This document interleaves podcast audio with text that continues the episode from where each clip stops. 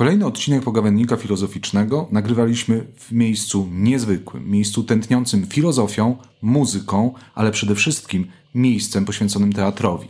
Zapraszamy na krótką relację z dziesiątych zakopiańskich prezentacji artystycznych, które odbyły się w Teatrze Witkacego.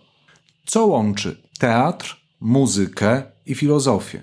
Czy filozofia jest jedynie dyscypliną akademicką? Czy też można nią żyć? Czy też można ją wystawiać na scenie? Czy można do niej bez mała tańczyć? Zapraszamy naszych słuchaczy do wysłuchania kilku pocztówek dźwiękowych, tak to chyba nazwiemy, co? Adamie, nie wiem, czy to jest dobre słowo. Tak, bardzo trudno było uchwycić wszystkie wydarzenia.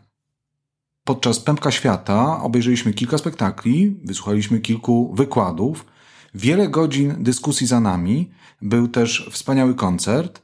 Mam tylko nadzieję, że udało nam się oddać ducha miejsca.